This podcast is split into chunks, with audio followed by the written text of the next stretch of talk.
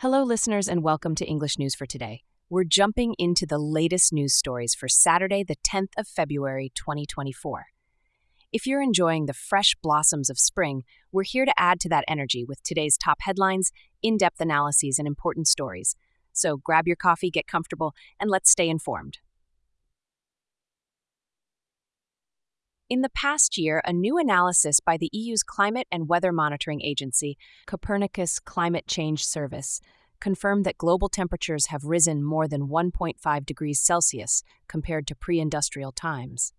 This surpasses a critical threshold that serves as a benchmark for international efforts to combat climate change.